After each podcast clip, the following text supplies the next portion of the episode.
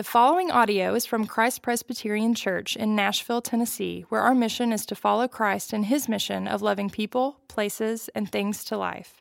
For more information about Christ Presbyterian Church, please visit christpres.org.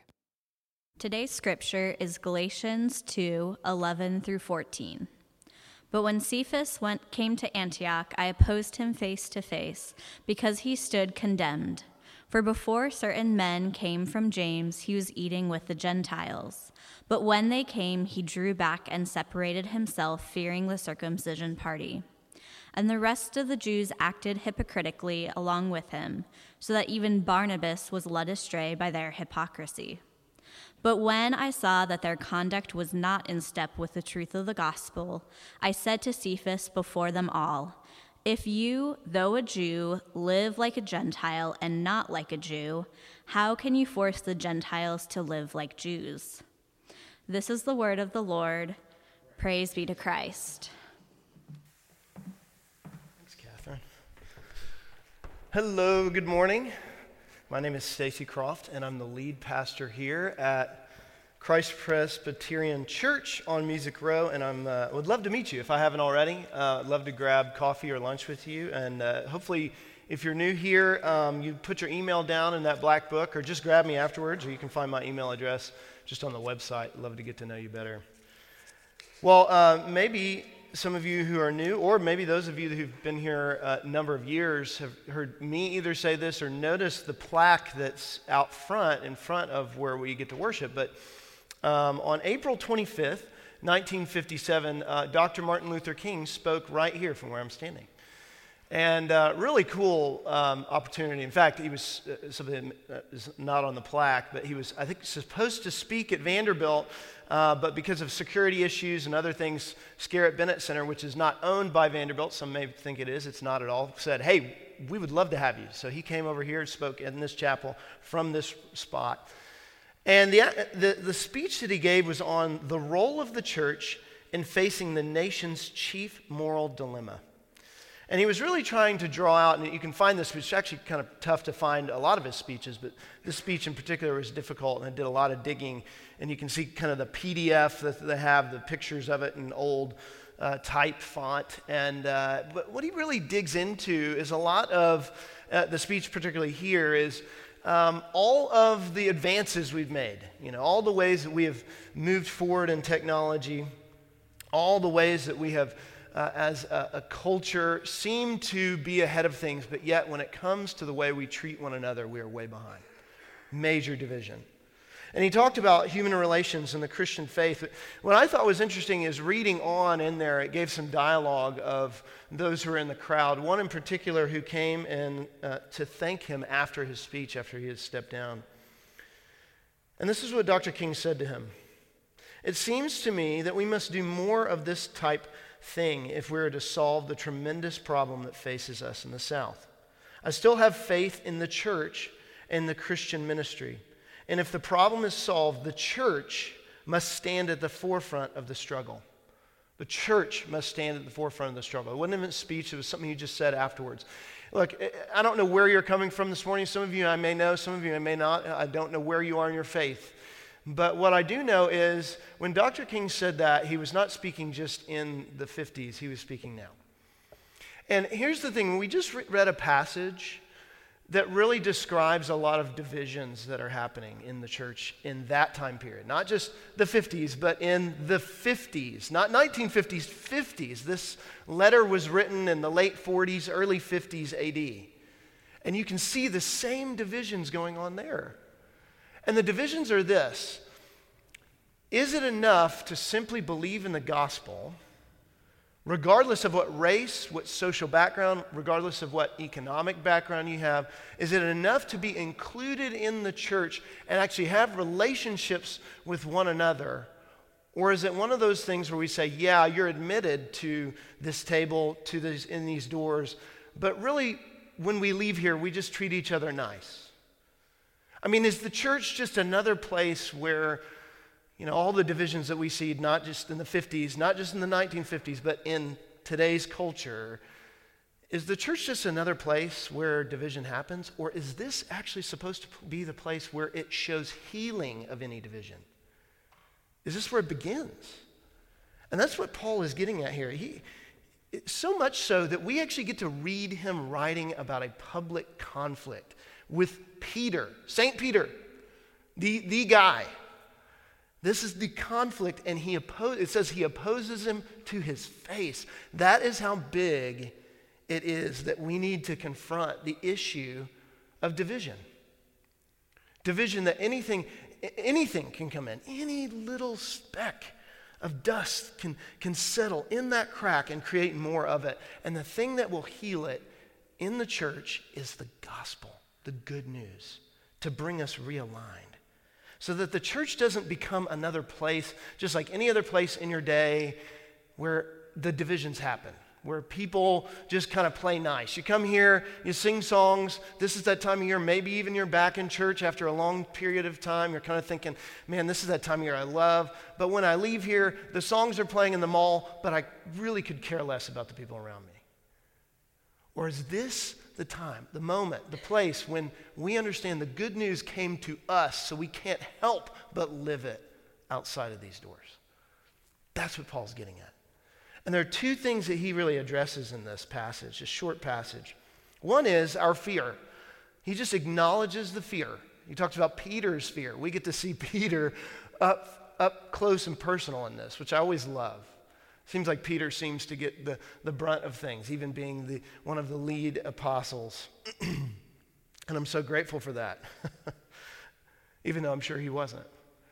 And yet, the other side of that is the truth. What heals us? What changes us? The truth. So let's acknowledge our fear. What is the fear? And let's see the fear in this passage, but let's also see how the truth sets us in line with the gospel. You know, as you read this, we are again reminding you, even if you're unfamiliar with the Bible, you may hear of Peter, St. Peter, you hear his name. Uh, maybe you come from a different religious background. Uh, Peter is one of the greatest inner circle of the three closest to Jesus. On this rock, Jesus says, na- renaming Peter, his name actually means rock, on the church on him and the apostles. And yet, in this passage, what we see is anything but him being a rock. We see him being shifting sand. We see nothing here of him being just this. You think rock, renamed by Jesus himself, you are the rock. And yet, all you see here is this beginning of wishy washiness. What is going on? What's happening here in this passage is that, again, as a reminder, Paul set this church up. He, he founded this church. He said, This is this church in Galatia, this is what it's built upon. But these people came behind him to say, Well, Paul, you really don't have the right credentials you're really not teaching the right gospel. We need to kind of add things to it to, to re, reassess what you've done and kind of help that out. And so, what was happening is Paul went to people who didn't know anything about Judaism at all, Gentiles. In fact, that's pretty much all us in this room. Anybody who is not Jew, they came in and said, You know what? You really need to start taking on Jewish custom. You need to be circumcised. That's why you see circumcision party here. You need to take on these rituals, customs, traditions that are of Judaism in order for you to then make it through the finish line of saying, Yes, and now I'm a Christian. And that's what Paul is fighting against. He's saying, No, no, no, no. No. That is division that is wrong. But look, notice here what happens. He opposes him to his face because he stood condemned.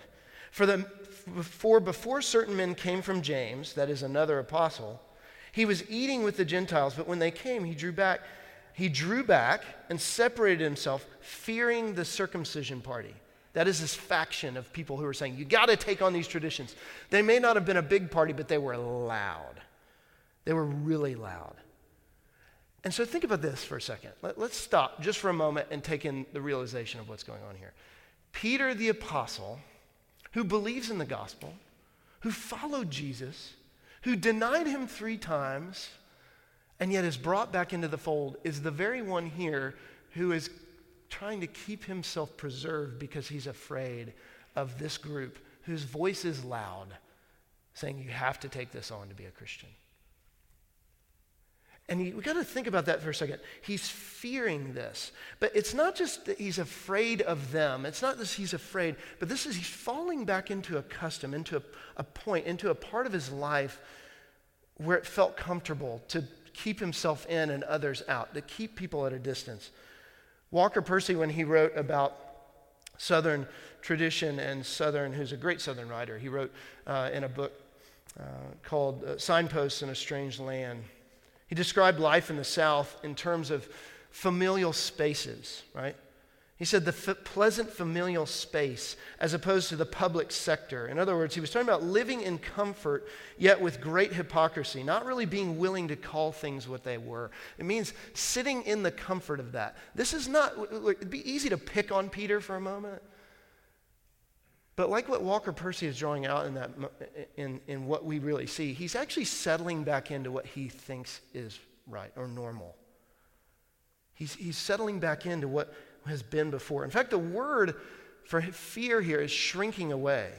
Some commentators say it, it says that he shrunk away. He found a comforting place. He shrunk away in order to preserve himself. And don't you, don't you feel that in those moments? When, when there are those moments where maybe you're face to face with some sort of voice, party, people, whatever it is, that confronts you about whether you're a Christian. Or maybe you're in a certain sp- space. Maybe there's a struggle that you have in, in some, some political reference or party. And you find yourself shrinking away from certain people or groups in order to preserve yourself, but it's just a normal routine. It's almost falling back into that space that you've been in, that we've grown up in, knowing that just these kind of divisions are, are what we live in, right? We minimize the conflict. We minimize the, and, and we've learned very well in Southern tradition to be nice about that. We'll be nice. But that way we don't have to really interact. We minimize the cost, the, the, the, the, the, conflict, the, any sort of shrapnel that may come from anything of us interacting. We're just going to kind of separate a little bit. And that's his fear. Deep in his heart, it's the fear of, do I really belong? This is testing Peter to ask the question again Am I really a part of this, or is this normal? He's, he's caught. And Paul has to call him on it. Because here's what happens he draws back. I posed him to his face, it says, For before certain men uh, came from James, he was eating with the Gentiles. That is, Peter was acting in line with the gospel. He was eating with the Gentiles, he was doing those things that he really struggled with doing. And yet, when they came, he separated himself. But when they came, he drew back and separated himself. Because that's where fear does. Isn't it? The beginning of our fear begins to separate us in order that we don't have to interact. It sounds so middle school. It sounds so like what we're used to. Gosh, that person, I see them and they make me uncomfortable, so I'm going to kind of keep my distance. Maybe I'll say hi, maybe not. You see them in Target, you see them across the way, and you kind of think, I, I call those the Sasquatch moments. You ever have those? You see that person, it's like you saw a Sasquatch. You're like, there they are. Like you didn't think the person that you like hate on Instagram or that you follow or whatever, or you used to be friends with, and you see them someplace, and all of a sudden all those things rush back, and you go, How do I react? Am I going to be nice? Am I going to talk shop? How do I deal with this, right? But all the while, your fear wants you to what? Separate. And we've been doing this since the beginning. What happened in the garden? Immediately in the beginning of the Bible, when sin, that is, that that relationship breach between God and man, what happens? It's a separation, not only between God and man, but man and man. They begin to clothe themselves. They can't look at even each other naked, and shame enters. And they have to separate. It's separation. It's deeply ingrained. And so deeply ingrained, again, to pick on Peter, uh, it'd be easy to pick on Peter. But look, this is deep in his bones, right? For us to look at this and go, Peter, just eat with them. Now, l- hold on just a sec. Let's, let's ask, why does he not want to?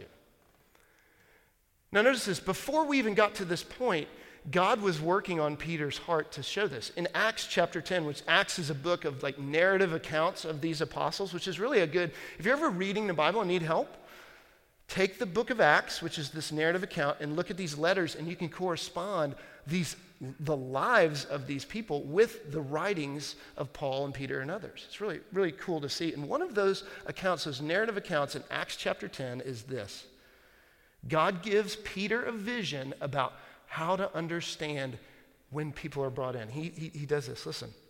Acts chapter 10, verse 9. The next day, as they were on their journey and approaching the city, Peter went up on the housetop about the sixth hour to pray. And we when he became hungry, he wanted something to eat. But while they were preparing it, he fell into a trance, and he saw the heavens opened and something like a great sheet descending, being let down by its four corners upon the earth.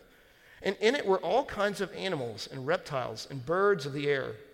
And there came a voice from him to him saying, Rise, Peter, kill and eat. But Peter said, By no means, Lord, for I've never eaten anything that is common or unclean.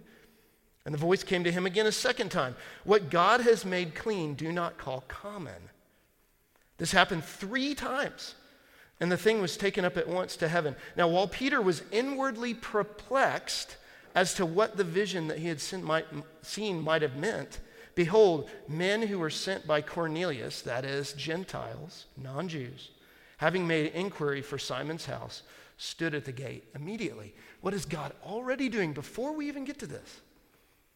God is trying to unwind something that's so deeply ingrained. And here it is. They had laws upon laws about even being near Gentiles. The Pharisees themselves, if you read about these, some of these accounts in the, in the, uh, in the Gospels, that if a Gentile, if you were eating at a table and a Gentile walked past you, a non Jew, someone who is not of Jewish anything, walked by you and their shadow passed over your utensils, you could not use them because they were unclean. Peter is reacting to something that's so ingrained in him, so he's used to this so much so. So, but before we look at Peter and go, God, just eat with them, dude, come on. God is having to unwind something that is so deep within him that Peter himself can't do it. And this is why he has to act different. This is why it's hypocrisy, right? Because this circumcision party may not be a huge group, but its voice is loud enough to tap into that little fear in him to make him separate. And isn't this exactly where we go? I mean, I remember talking to somebody a few years ago and not here, this is before our church even started, but somebody mentioning to me, man, I, I could never say to people in my church that I'm a Democrat because I think I would just be totally ousted. What, kind of fears do we have in our church? I could never really act in that way. I could be nice to people maybe of a different race that come in church. I can talk about those things. But when it comes to being outside of here, I'm really, really uncomfortable with that. And so we just settle in what's ingrained. And we think that we can defeat division by adding laws and rules and social construct. What, what gets to the heart of it? What gets to the heart of our separation? Look, and it's not only that, it's infectious. Did you even read this? In, in verse 13, if you read this, it says, And the rest of the Jews acted hypocritically along with him, so that even Barnabas was led astray. This isn't something that's just oh, separation, it's just in all of us. It's infectious. Once one of us does it, we all see it and we feel like it's okay because we're so used to it. We fall back into it. It's infectious. If we really think the church is going to be on the cusp of healing racial issue, we have to stop settling into the things that make us comfortable and ask why. If we're really going to address poverty in our city, if we're really going to address huge issues that are going on around us, slave trade in our city, there is sex trafficking in our city, one of the big cities. If we're addressing things like that, if we're addressing things that, uh, how about just the people you see in Target? How about the people you see in this room? What is going to stop our division isn't us having a pep rally. It's going to be proclaiming the truth of the gospel that gets into where the infection happens deep down here. Anne Lamott said this so well. She said, You can be sure you've created a God. And we sang a song about idols, like going to our idols that embrace us. What a great line. Anne Lamott said this. She said, You can be sure you've created a God in your own image when you make God hate all the same people you do. Do you put yourself, do I put myself? How do we put ourselves in a position to justify oh yeah, I can, be, I can hate that person. God probably does too because of. We have to get to the root of it. And what does it? It's the truth. It's the truth. Only the truth comes into the fear. Truth of us belonging to this king. Notice Paul says this. He says, But when Cephas, that's Peter, came to Antioch, I opposed him to his face because he stood condemned. He had to see it. What does Paul do? Simple. He opposes him to his face so he because he, he stood condemned. Notice he doesn't say, so I could condemn him. He stood condemned. It means the truth is a mirror.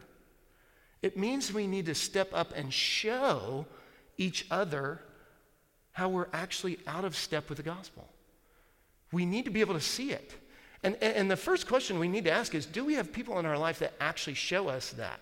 Or that we allow to show us that? Or does everybody around us simply tiptoe around it? Or tell us what we want to hear? What kind of world do we create to do that? One of the greatest things my uh, wife has taught me is that if someone has something in their teeth or something on their sweater, uh, if it's something you can fix, you tell them, right? But if they can't fix it, you kind of back away slowly. Because you can't, if, you tell somebody, hey, you got really a bad haircut, I mean, what are they going to do? You know, you, like, right? But if you have something in your teeth, I hope somebody tells me that, right? If your fly's open, if your sweater's off, if there's something on your back, I mean, you know what I'm saying? Like, you hope somebody tells you, right? Here's the difference between the gospel and and that kind of thing. Not only should we tell each other what's off, we should tell each other what's off that we can't fix because we ourselves are sitting in the same spot. We can't fix it either. It's not that Paul goes to Peter and say, "Look how great I'm doing." He opposed him to his face, not behind his back, not to Barnabas and say, "Barnabas, can you believe what Peter's doing?" He doesn't go to the Judaizers. What does he do? He goes to Peter himself, the apostle, to oppose him and say, Let me show you how you are wrong. And this is something you can't just fix on your own. Because I know I can't fix it either. It's the rule of the gospel. It shows us we have to see it. And here's what it says here but when I saw their conduct was not in step with the truth of the gospel, I said to Cephas before them all, If you, though a Jew, live like a Gentile not like a Jew, how can you force the Gentiles to live like Jews? When I saw their conduct was not in step with the truth. The word not in step is the word ortho. It's exactly what you think orthodox. Or for those of us in here that may have this profession, orthodontist, right? Ortho, meaning bring straight aligning. And we need to have people in our lives that show us that. What the gospel is, the truth is to realign us. And it doesn't feel good all the time. And it's messy. And it's painful, sometimes for long periods of time. I don't know how many of you still wear a retainer or some sort of Invisalign or whatever it is you like. What's your choice? I was just talking to somebody this morning, I can't remember who it was, about braces. We were talking about, uh, oh yeah, it was JD. JD and I were talking about having headgear and braces. And I don't know if you remember these moments where they would go in and, and your teeth would settle and you'd go in for your next appointment and they would just tighten those puppies and clip off the wires in the back. And you, for the next week, were like, oh, I mean, every bite of food, it didn't matter what it was. And then after those braces came off, they're like, you need to wear a retainer. Like, yeah, whatever. And you know what happens? If you go a few days without wearing a retainer and you pop that thing back in, it is hard to get in. Why? Because your teeth start moving around. They unsettle. They become unaligned. Isn't that the point?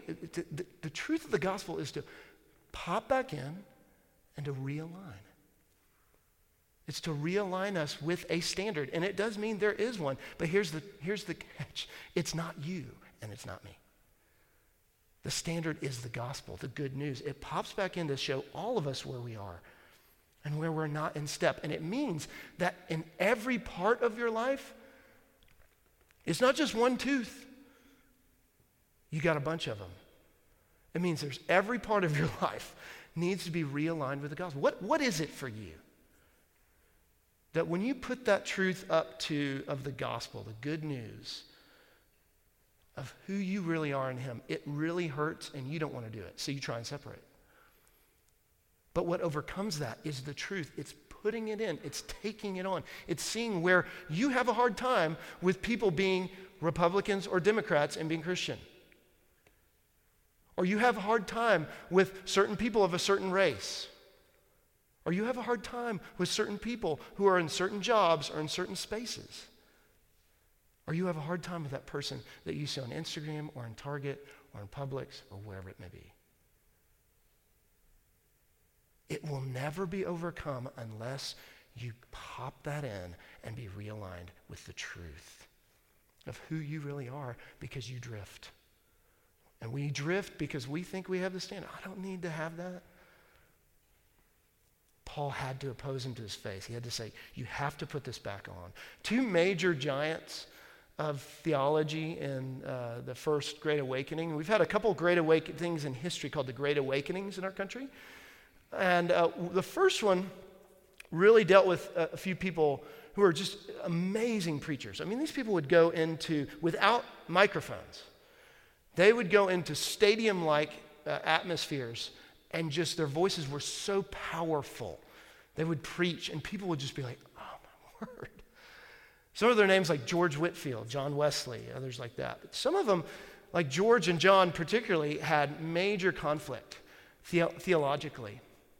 And so, as they're preaching to thousands, I mean, sometimes 50 to 60,000 without microphones. Can you imagine that? and people could hear them because they were so powerful. Well, you know, all the while, you can see behind the scenes, people are, oh, okay, who has more people? Whose theology is correct? And at one point, they interviewed George Whitefield. And they asked about this conflict. And they said at once, Hey, do you think you'll see John Wesley in heaven?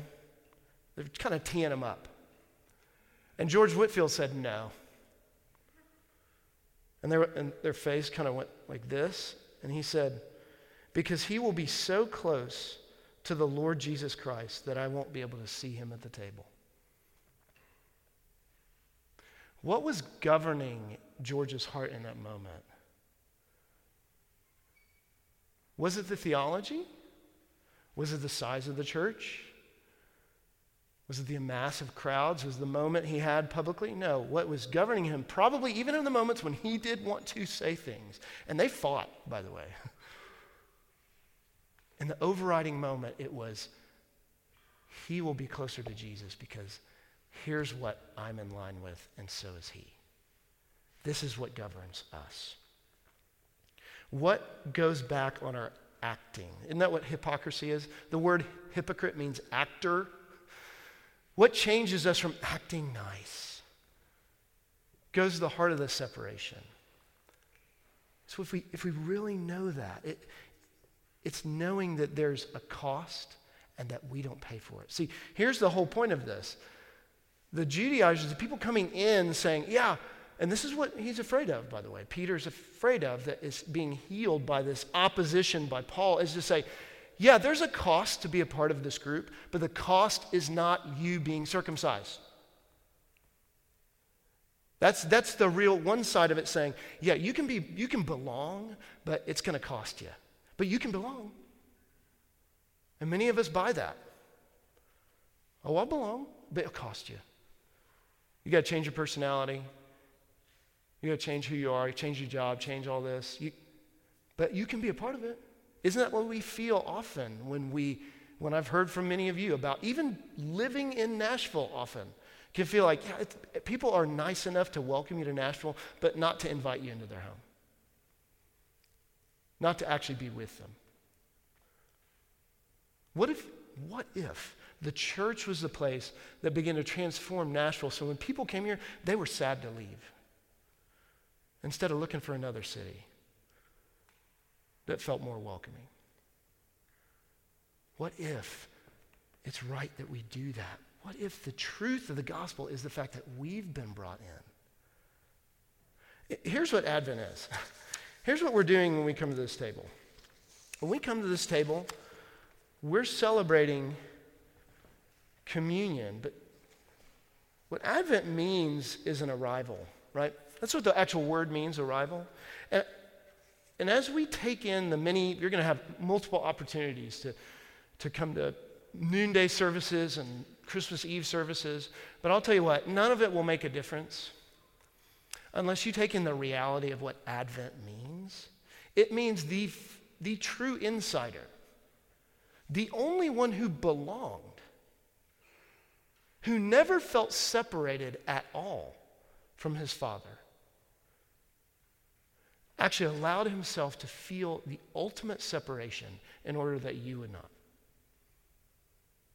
that you might be brought in. That he takes on the full weight of the, co- the cost so that you and I can belong. See, that's the difference. This table, there is a standard. Here's the mirror it's the body and blood, but not your body and blood. And that's what we wish was the standard to come to this table. We wish it was our blood and sweat and tears. Oh, God, I'm, i earned it. I can take it. Uh-uh. That's the freedom. Come to this table. The gospel good news is that Jesus came, even in his birth, he came in as an outsider. He had outsiders come visit him who were shepherds. He brought every outsider known to man on the inside, and he put himself outside to realign us in every way with the good news of the gospel. C.S. Lewis put it so beautifully when he talked about his relationship to dentists. Have you ever heard this before? He talked about the dentist in this way. He said, This is what it means to be in him. When I was a child, I often had a toothache, and I knew that if I went to my mother, she would give me something which would deaden the pain for that night and let me go back to sleep. But I didn't go to my mother, not at least until the pain became very bad. And the reason I did not go was this I didn't doubt that she would give me the aspirin, but I knew that she would do something else. I knew that she would take me to the dentist the next morning. And I could not get what I wanted out of her without getting something more. I couldn't, um, which I did not want. I, wouldn't, I wanted immediately relief from the pain, but I could not get it without having my teeth set permanently right. And I knew those dentists. I knew they started fiddling about with all sorts of other teeth which not had yet begun to ache. They would not let sleeping dogs lie. If you gave them an inch, they took a yard. Now, if I put it this way, our Lord is like the dentist. If you give him an inch, he will take a yard. Dozens of people go to him to be cured of some particular sin which they are ashamed of, like daily life. But he won't stop there. If you come to him, he will give you the full treatment. You know, coming to this table means you believe that you're not just coming because you can confess all your sin or that you have one sin. But when you take this in, and the Advent itself means that He is setting every part of you, acknowledged or not, permanently right in Christ. We're going to stand in a moment, and as we do, we're going to be reciting from actually a passage in Timothy or Paul, another place where Paul wrote a letter. And when we do, I want you to take in the words as your confession before the Lord to help you know that coming to this table means you don't have to set yourself right, but you come to this table because you are being set right in Him. Let's stand together.